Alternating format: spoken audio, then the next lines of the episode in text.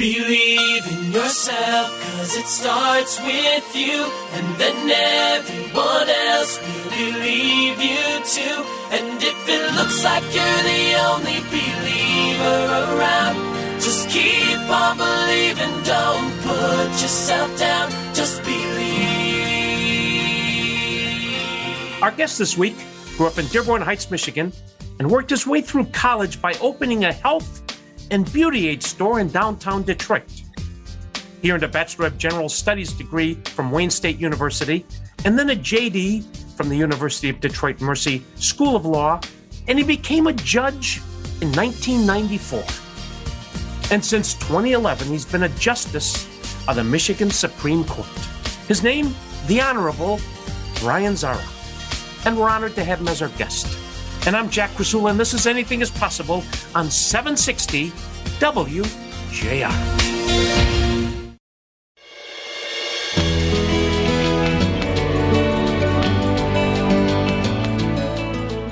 I'm Jack Krasula. This is Anything is Possible, and we're talking to the Honorable Justice Brian Zahra. Since 2011, he's been one of our seven Michigan Supreme Court justices.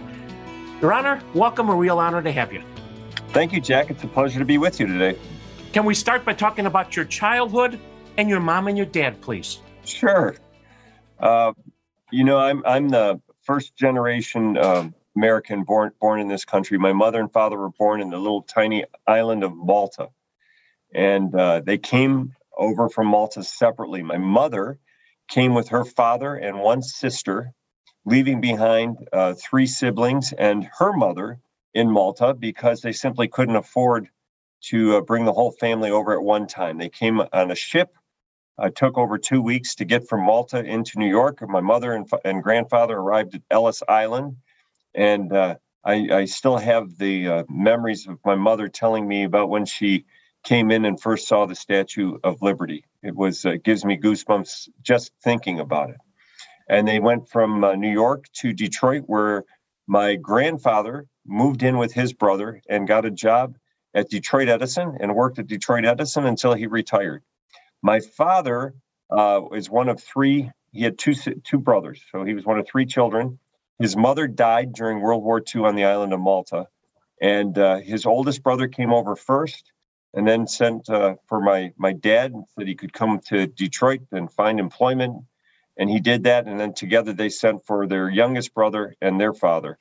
And uh, then at, um, at a wedding of, of two Maltese people in Corktown, of all places, my mom and dad met and married. And the rest is history. What's the biggest thing you learned from mom, Brian? And what's the biggest thing you've learned from dad? Oh, that's interesting that you divide them up that way. I will say together, the thing I learned from my parents is how wonderful this country is. They taught they they they raised me to respect the fact that this is a country of laws, not a country of men. In many countries, and Malta wasn't unique in this regard. It was a who you knew society and a who you knew government. So who you know will get you certain rights and privileges, or if you don't know them, you don't get those rights and privileges. So what they loved about this country was that it was a rule of, of law country that uh, didn't matter who you knew, everybody was treated the same. I think from my father, I got a tremendous work ethic. He worked very, very hard. I saw him working very hard a- as a child, and uh, he made me realize the harder you work, the greater the opportunity you'd have. He'd often tell me, the harder I work, the luckier I get. And uh, my mother, my mother was just the caring and compassionate one who uh, who gave me my softer side, made me uh, more concerned about uh, about people and, and how my actions impact others around me. So you go to Wayne State University, you're a student, and in 1979, while in college, you open a health and beauty aid store on Michigan Avenue in Detroit. How did that ever happen? So, Jack, I, I really um, I didn't know what I didn't know and I really felt I didn't need a college education. I, I, started out when I was 15 years old working for a couple of entrepreneurs in downtown Detroit at a place called Colonial Merchandise Mart, and they expanded into several businesses. And I thought, well, this is pretty nice being an entrepreneur and, and being in business for yourself. So I wanted to just open up my own business. But I didn't know what it what it really would take. I just knew hard work would would get me there. And my father really wanted me to uh, get my education. So, of all the people who came over from Malta, my dad was one of the few who actually got himself a college education, and he valued that, wanted me to get that education. So, he made a deal with me. If I went to night school and got my degree within six years, uh, he would loan me $25,000 to get into business. And it was, again, it was affiliated to these entrepreneurs that I had worked for and uh, myself and another student ended up opening a 750 square foot small place in what was then was originally the people's department store and then converted to the chamber of commerce building right there at 150 michigan avenue across the street from the coney island. And uh, it so it was an office building and we uh, we provided uh, health and beauty aids and and uh, did reasonably well and, and for, actually expanded into a much larger business from there. And then you also opened a grocery outlet down there. So what did running those couple of businesses teach you about being a judge? Well, that's a great question. So first and foremost, to you know, to treat people kindly and with respect, and recognize that not everybody is having the best day. So some people come in grumpy, and uh, you know, a smile and uh, and quick service goes a long way to making uh, your uh, impression with them a favorable one and turning their day around. But also, just on the legal side, uh, you know, you had to fill out the paperwork every month to pay your taxes. You had uh, licenses that you had to get. You know, these things, if you didn't do them, you were in trouble. You had to you had to do all that that that work and become compliant with the law. And then the third thing is, I, I you know, we would occasionally get sued. Someone would would would would fall. Sometimes they wouldn't even tell us they'd fall months later you get some paperwork. So uh, it gave me my first exposure to the law and one of the reasons that i, I always had law school in the back of my head uh, was those experiences where we were getting uh, uh filed with with suit at the at the stores all right speaking of law how was it you chose to go to law school and become a lawyer? Yeah you know very interesting. I um my mother always wanted a doctor or a lawyer. Uh, and I didn't do well at the sight of blood. I got lightheaded. Uh, so that went that was immediately eliminated from my uh, my thought of what I might want to do. I thought I wanted to go to law school. I was reasonably good in high school, uh, and I went to uh, to see my high school counselor, and we took the same you know same types of tests back in the seventies as they do today, aptitude tests to find out where your strengths were. And my counselor said, you know, law is not a bad choice, but you're very strong in math and science, and you should consider computer sciences. So I originally went in with that thought, but I, I didn't like it at all, and it wasn't fitting for me. I wasn't excited to go to class. I wasn't excited about the notion of, of, of work in that area. So eventually, I switched to uh, uh, to, to going for a for pursue a law degree we're talking to the Honorable Justice Brian Zahra, and Dennis Archer once told me, I quote, the profession of law is a calling. When we come back, we're going to ask the justice, what does that mean? Law is a calling. And I'm Jack Krasula, and this is Anything is Possible on 760 WJR.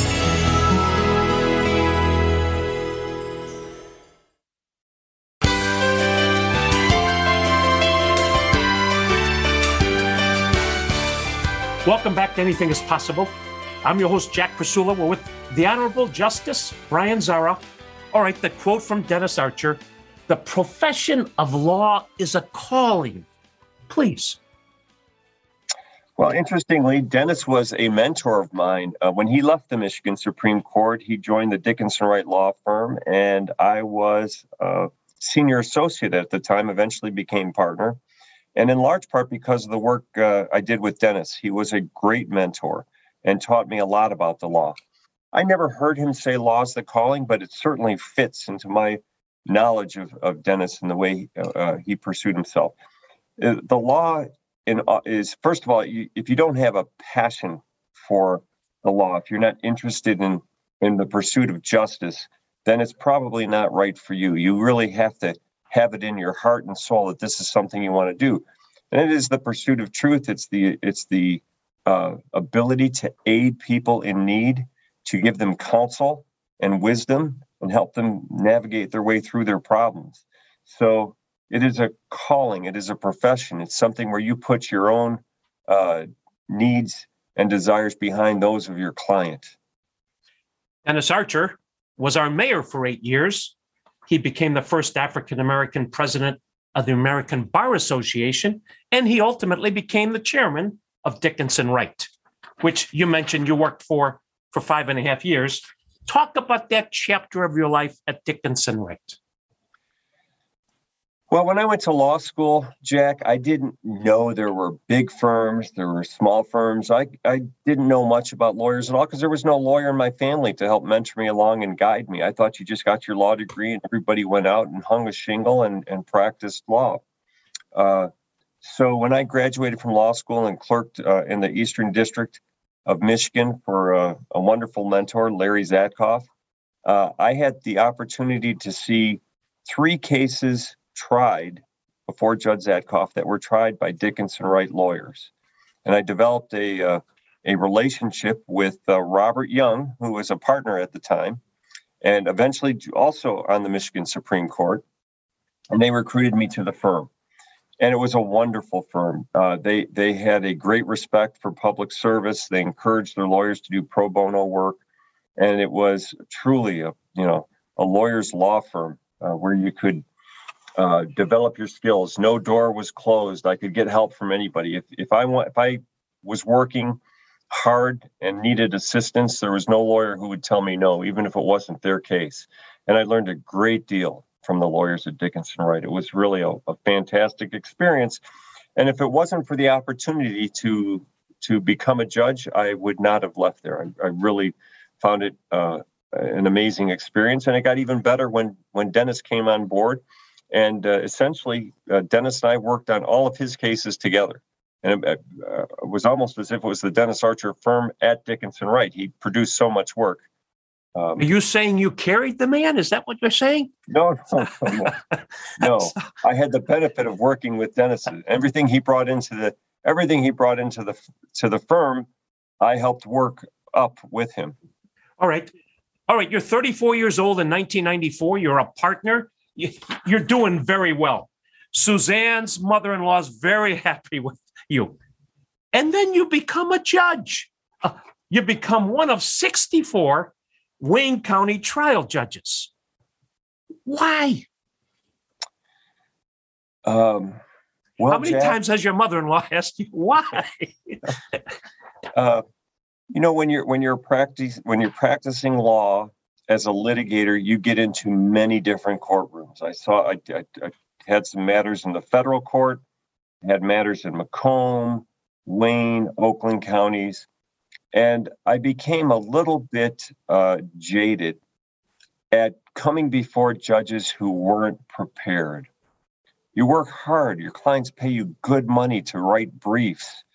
And you you write these briefs, you come in prepared to argue on the brief, and, and many times it was it was evident to me that these judges simply weren't prepared or they thought the law wasn't what was passed by the legislature but whatever you know whatever they deemed to be the law whatever came out of their mouth was the law. And it was frustrating to me and i really felt that i needed to make a difference. If i could go to that bench and and be prepared at all times and and work hard to work with the lawyers not to be the judge that's the center of the courtroom, but to be the judge that facilitates a resolution to the dispute.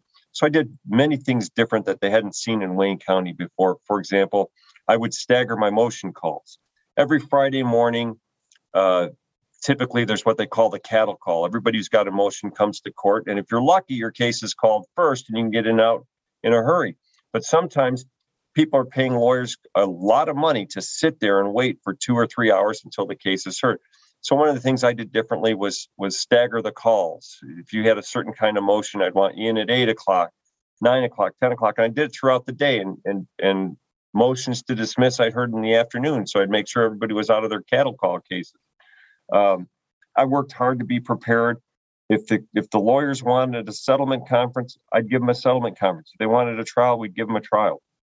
I really, it was one of the, it, to this day, I will say it was the most rewarding judicial experience I had on a daily basis. Because from the start of the day till the end of the day, you could think about anywhere from four to 40 people whose life was improved because you were there to do your job. And so you were with the Wayne County Circuit Court for four years, and then you went to the Michigan Court of Appeals. And you were there for 12 years. Talk about that chapter of your life. Yes. Um, so I, I, found the trial court very rewarding, and uh, I very much enjoyed it. Um, I wasn't uh, trying to get on the Court of Appeals. It was an opportunity that came my way. It was uh, uh, something that was offered by then Governor uh, Engler. He suggested that he wanted me to serve on the Court of Appeals. And I wasn't sure that's what I wanted to do. And I, will never forget his legal counsel, uh, Lucille Taylor, calling me and telling me, you know, Brian, it's not always about what you want to do. You can't force what's going to happen in your career. Sometimes you just have to walk the path that's put in front of you. And that was the path that was put in front of me. And it gave me a very different perspective. You know, seeing appeals by right, I think with my, my Court of Appeals experience um, um, made me a, a, a good Court of Appeals judge. And I was able to become a much better Court of Appeals judge because I was able to understand uh, better, for example, the standards of review and what is it what is a discretionary call of the trial judge? What is an abuse of discretion? Um, and it came at the right time in my life as well. You know when you're a trial court judge you're keeping shop. It's just like when i had my health and beauty aid store. People expected me there at 8.30 and i would stay until 4.30 or 5 and uh, you were there and even if you didn't have anything on the docket you never knew when a case was going to get filed that had an emergency you know you're a shopkeeper at the Court of Appeals, you had to be in a courtroom two or three days a month. The rest of the time, you're reading and writing and preparing for your next call. And it came at the right time in my life because uh, my children were born shortly after I got on the Court of Appeals, and that allowed me flex time, so to speak, where I could have a greater role in bringing them up. We're talking to the Honorable Justice Brian Zahra. When we come back, we're going to ask him what do all great judges have in common? And I'm Jack Krasula, and this is Anything is Possible on News Talk 760 WJR.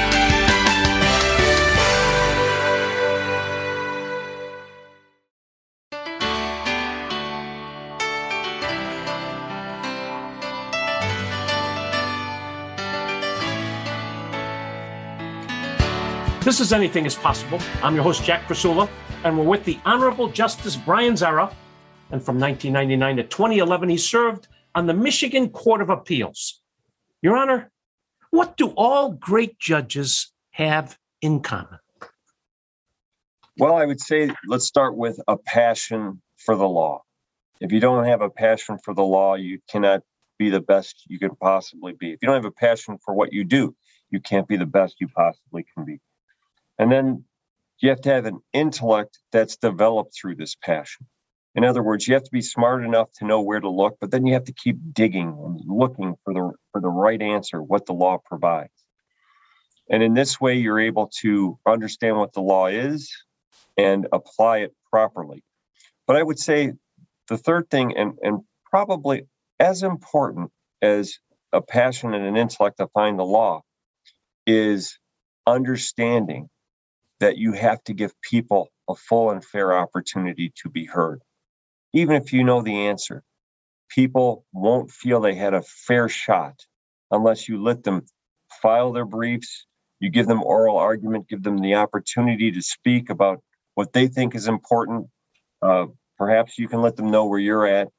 But then when you write an opinion, to give your reasons as to why you've ruled this way and why you might have rejected uh, a party's position. And in this way, hopefully, hopefully, when people don't win their case. Of course, they're going to be disappointed. But at the end of the day, you want them to at least say, while I disagree with the judge, I do feel I had a fair opportunity to be heard. And that's the that's the linchpin of what makes our system work, right? We don't go and we don't go and battle in the streets because we have a court system that people believe and trust in. And, and as long as they feel they've had a fair shot, we will resolve our disputes amicably. All right at breakfast a couple weeks ago, very amicably, you know, We listened to George at that Senate, Coney Island. Great man. But I quote you now. You said, Jack, there are two types of justices. One judges, judges. There are two types of judges. One, it's a verb, and two, it's a noun. What's the difference? So, getting back to the, the, the great judges you were talking about, um, I think, I believe, I know that the best judges are judges that view their function as a verb, the act of judging. It is about resolving disputes amicably through the law. It's your function of judging that is important. It's not the noun, being the judge. There are some judges I've encountered, and the most important part is that everybody stands up when they come in the courtroom. Their robe is important to them. It's about them being the center of the resolution process. I don't, I'm not, I'm not like that. And I don't believe those are the best judges. The best judges are the ones who understand that they're they've got a role in the system, and that role is to the act of judging and and going through the process and making sure everybody has a full and fair opportunity to be heard, and that you facilitate the dispute as opposed to be the center of the dispute. All right, let's talk about a couple of great judges. In, in 2019, at age 96, we lost the legendary Judge Damon Keith. What made him so special? Well, you know, J- Judge Keith was a pioneer and he brought a tremendous amount of uh, life experience to the bench uh, that was invaluable to him. Uh, but if I had to pick out one attribute of Judge Keith uh, that I greatly admire, it was his ability to give people a full and fair opportunity to be heard. No matter, I, I, I don't, I can't think of a of a litigant. At the end of the day, they might have disagreed with him, but none of them ever said he cut me off. He didn't give me my opportunity to be heard. Uh, he was uh, someone who understood the process and um, and gave you know gave every consideration to to each litigant's point of view and then gave his reasons for for uh, ruling the way he did. All right. There was Justice Maura Corrigan, who was Michigan Supreme Court from 1998 to 2010. For three years, she was the Chief Justice. And then she was made the director of Michigan Department of Human Services in 2011. And that's how you were named. Talk about your predecessor, Justice Maura Corrigan.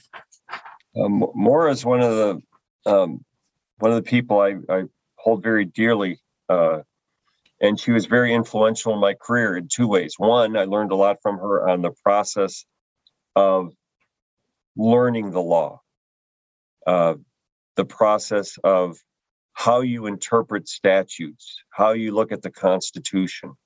She was she she is someone who's very very um, dedicated to uh, methods of interpretation. She's one that believes equal justice, justice is achieved, equal justice under law. That's how justice is achieved, treating everybody equally, not differently on the basis of their of the facts of their case. But what is the law? And then equally apply that law to all. And more uh, and and more special to me because when she moved to the uh, Michigan Supreme Court, that created a vacancy on the Court of Appeals that I filled, and it, she mm-hmm. gave me my. In that way, I got my opportunity on the Court of Appeals. And then when she went on to uh, Governor Snyder's uh, cabinet, uh, that created a vacancy on the Supreme Court that I filled. So Maura special to me in two ways. What I learned from her in how you interpret uh, statutes and the Constitution, and as she moved on, I had the uh, the opportunity uh, oftentimes the intimidating opportunity of filling her shoes because she was so good at what she did in both courts. All right, one more. You served for a while with the Honorable Justice Kurtis Wilder. Please. Kurtis is one of my my dear dear friends, and I miss him off of the court quite a bit. Um, Kurtis and I have parallel careers. We started on the trial court together, then we were we were put on the Court of Appeals on the very same day, and together with uh, Judge Jeffrey Collins. The three of us had a joint investiture, all three of us taking the oath at the same time, um, and we did it out of the out of out of Wayne County. Um, at that time, Second Ebenezer Baptist Church on on Grand Boulevard. Um, and then uh, I was so happy when he got appointed to the Michigan Supreme Court. Uh, Kurt was a, a soulmate of mine, so to speak. We we had offices down the hall from each other in the Court of Appeals. If he had a problem uh, with a case that he was struggling with, you come and talk to me, vice versa. Uh, we we shared and talked about our families uh, together. He is a, a, very dear friend, and uh, we share many life experiences together. And uh, I, I was happy when he was appointed to the Supreme Court. I was sad when he did not get retained in his election. Uh, but uh, that's the game. That's the that's the business we've chosen. To quote from Godfather number two, when someone loses an election, you can't complain because this is the business we've chosen, and you have to defer to the will of the people. We're talking to the Honorable Justice Brian Zahra, and I'm Jack Krasula, and this is Anything is Possible on 760 WJR.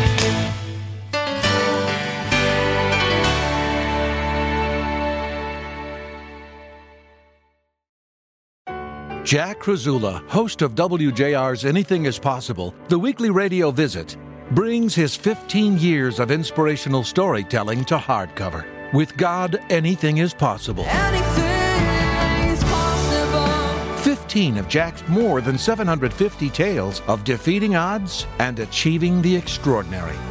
Like Bob Woodruff, whose job covering the war in Iraq nearly cost him his life and Nick Vujicic, the limbless evangelist who has stunned millions with his message of acceptance and grace. With God, anything is possible. Order now while signed copies are still available at trustinusllc.square.site. That's trustinusllc.square.site. And as Jack says, make it a great week because with God, anything is possible. Spohom.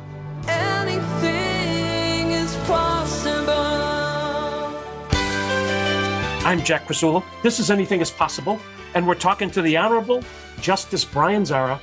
And since 2011, he's been one of our seven justices of the Michigan Supreme Court. Your Honor, you characterize yourself as a rule of law judge advocating judicial restraint. Please. So, when I say rule of law, what I'm referring to is great respect and judicial restraint together. They signify great respect for the separation of powers between the three branches of government. Eh, the legislature makes the law, the executive branch enforces the law, but the, the role of the judiciary is to interpret the law and to apply it in that way. And I am a firm believer that the people are represented by the legislature.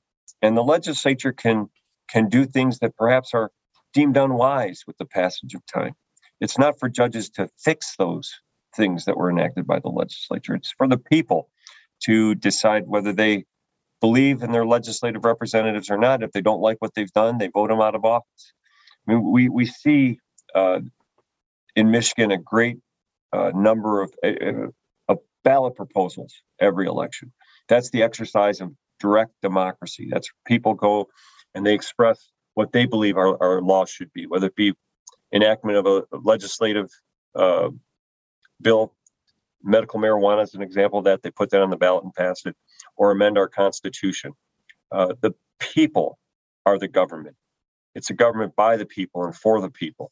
And when judges fill in the gaps or they do what they think the legislature meant to do, but they didn't do, in my view, they're us- they're us- usurping uh, the power of the people because judges aren't elected to do that. This is even more true in the federal system where judges are appointed for life. No one elected them. So when they make legislation from the bench, they're uh, they're acting inconsistent with with the separation of powers and the principles of the Constitution as provided by our founders. All right. If you want to learn more, www.courts.com michigan.gov. Speaking of our Constitution, there are 27 amendments. Which one is your favorite?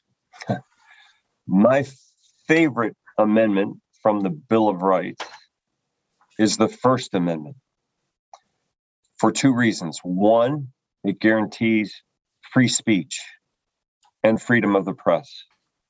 Uh, two, it guarantees religious liberty. It ensures that there will not be an established church, but it also ensures that every person has the right to practice their religion as they see fit. Together, these two rights, I think, and it's so it's so hard to say, well, you know, this right's more important than others. I don't I don't frame it that way, but these two rights are at the cornerstone of our of, of our constitutional uh, foundation, right? The right to free speech, the right to get up and and and speak your mind, to criticize politicians. We take that for granted, but in so many countries, that is not something that's permissible. You'll find yourself in jail if you say the things that uh, the wrong things or something the government doesn't like. And the, the same is true of religious freedom. In some countries, merely practicing religion is enough to get you incarcerated. So these two, these two, uh, in the First Amendment, these two rights that come from our Bill of Rights are two that I hold dear, and it's by far my favorite amendment of the uh, of the Bill of Rights. We're talking to the Honorable Justice Brian Zahra, and since 2011, he's been one of seven justices of the Michigan Supreme Court. They're elected to eight year terms. Tell us about the Michigan Supreme Court. Well, Jack, that's a pretty open question. What do you mean? Tell us about the Michigan Supreme Court. Give me some more. What would you like to know? When you're not in session and you guys are debating or whatever, you know, in conference, what goes on behind closed doors? How do you disagree? Uh, we disagree respectfully. Uh, I'm happy to say. Um, the cases that come to the Michigan Supreme Court are not easy. At the trial court, whoever files a suit files a suit, and I'm going to. I'm, pleased to say that 90% of the cases are reasonably easy to discern, reasonably easy to get to a to an answer. 10% of those cases are tougher.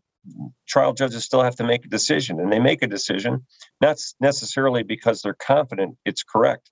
They make a decision because it's their job to make a decision and move it on to the Court of Appeals. Once you get to the Court of Appeals, you know, roughly 8,000 cases a year in the Court of Appeals. Um, most of them, again, are, are, are, reasonably easy to, to decide under the law. Um, you, know, criminal criminal convictions, there's an appeal by right, and so you, a good number of those are, are are appeals because people have the right to to have their convictions reviewed, but they don't always present uh, significant uh, questions or or close questions under the law. Um, and in the civil arena, uh, people go to the Court of Appeals because they have the right to do so.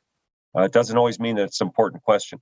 Of the 8,000 cases that go to the to the uh, Michigan Court of Appeals, roughly 2,200 of them have applications filed in our in our court, in the Michigan Supreme Court. And when it gets to the Michigan Supreme Court, we are not there to error correct. Really, people get disturbed when I tell them this. We don't fix errors. I could be con- I could be convinced that that the case was wrongly decided by the Court of Appeals, but that doesn't mean we're going to take that case. We only take the cases that are most important to the jurisprudence of the state of Michigan. So if the case where there's an error is not likely to arise again, it's not it doesn't merit the time of the Supreme Court. The Supreme Court's trying to decide the cases that are going to have the greatest impact on the entire state. So when you get to the Michigan Supreme Court and you have one of those cases that's significant, that's going to impact the whole state, those cases are rarely ever clear. They're not clean cut. And it takes a tremendous amount of thought and time to get there. And no matter how you come down, there's always going to be a reasonable view in the other direction. And so when we debate these cases, we do we do so respectfully. And I will say I've, I've heard a lot of uh, cynical people who believe, you know, oh, when you get to the Supreme Court, I know the way liberals are going to decide. I know the way conservatives are going to decide. I know the Democrats are going to go this way, the Republicans are going to go that way. Well, sometimes the philosophy that's consistent with a judge will give you a good idea how it's going to turn out. But no one decides, not one of all the people I've served with. I, I'm now the most senior member of the court. So there have been at least, uh, last counted, I think I've served with with eight or nine other members of our Supreme Court. Not one of the persons I've ever served with would I say uh, reached a result on a political ground or uh, on an outcome determinative grounds. They truly believe in their heart of hearts that this is what the law requires. So it's a diligent search for the law. And when we disagree, we must disagree respectfully because these cases are never easy. And of course, there's more than one way to look at them. And in this way, we're able to keep a professional environment, a collegial environment, and uh, do the most and the best for the people of the state of Michigan. For 28 years, you have served the people of Michigan. As a judge, what's the biggest thing that has taught you, Justice? Well, humility. humility. Um, again, I'm the verb, and I want myself every day to remind myself I'm the verb, I'm not the noun. Oftentimes, I, I, I will routinely tell people, please don't call me Justice, call me Brian. If we're not in the courtroom, call me Brian. That's two reasons I do that. One, uh, it keeps me grounded. It keeps me grounded. It reminds me all the time uh, that I that I am the verb and and not the noun. And and two, really, when we're not in the courtroom, it has no place. So, um, you know, I, I do uh, stand on formality when you're in the courtroom. You know, part of what makes people respect the rule of the law and the decisions of the court is the uh, formality and the tradition that comes with it, the robe, the titles, people standing as the judges enter the room. That's required when we make, when we do our job. But outside of that, justice is my job. It's not my name. Um, what I know about you and having met you and been around you, your humility is unbelievable.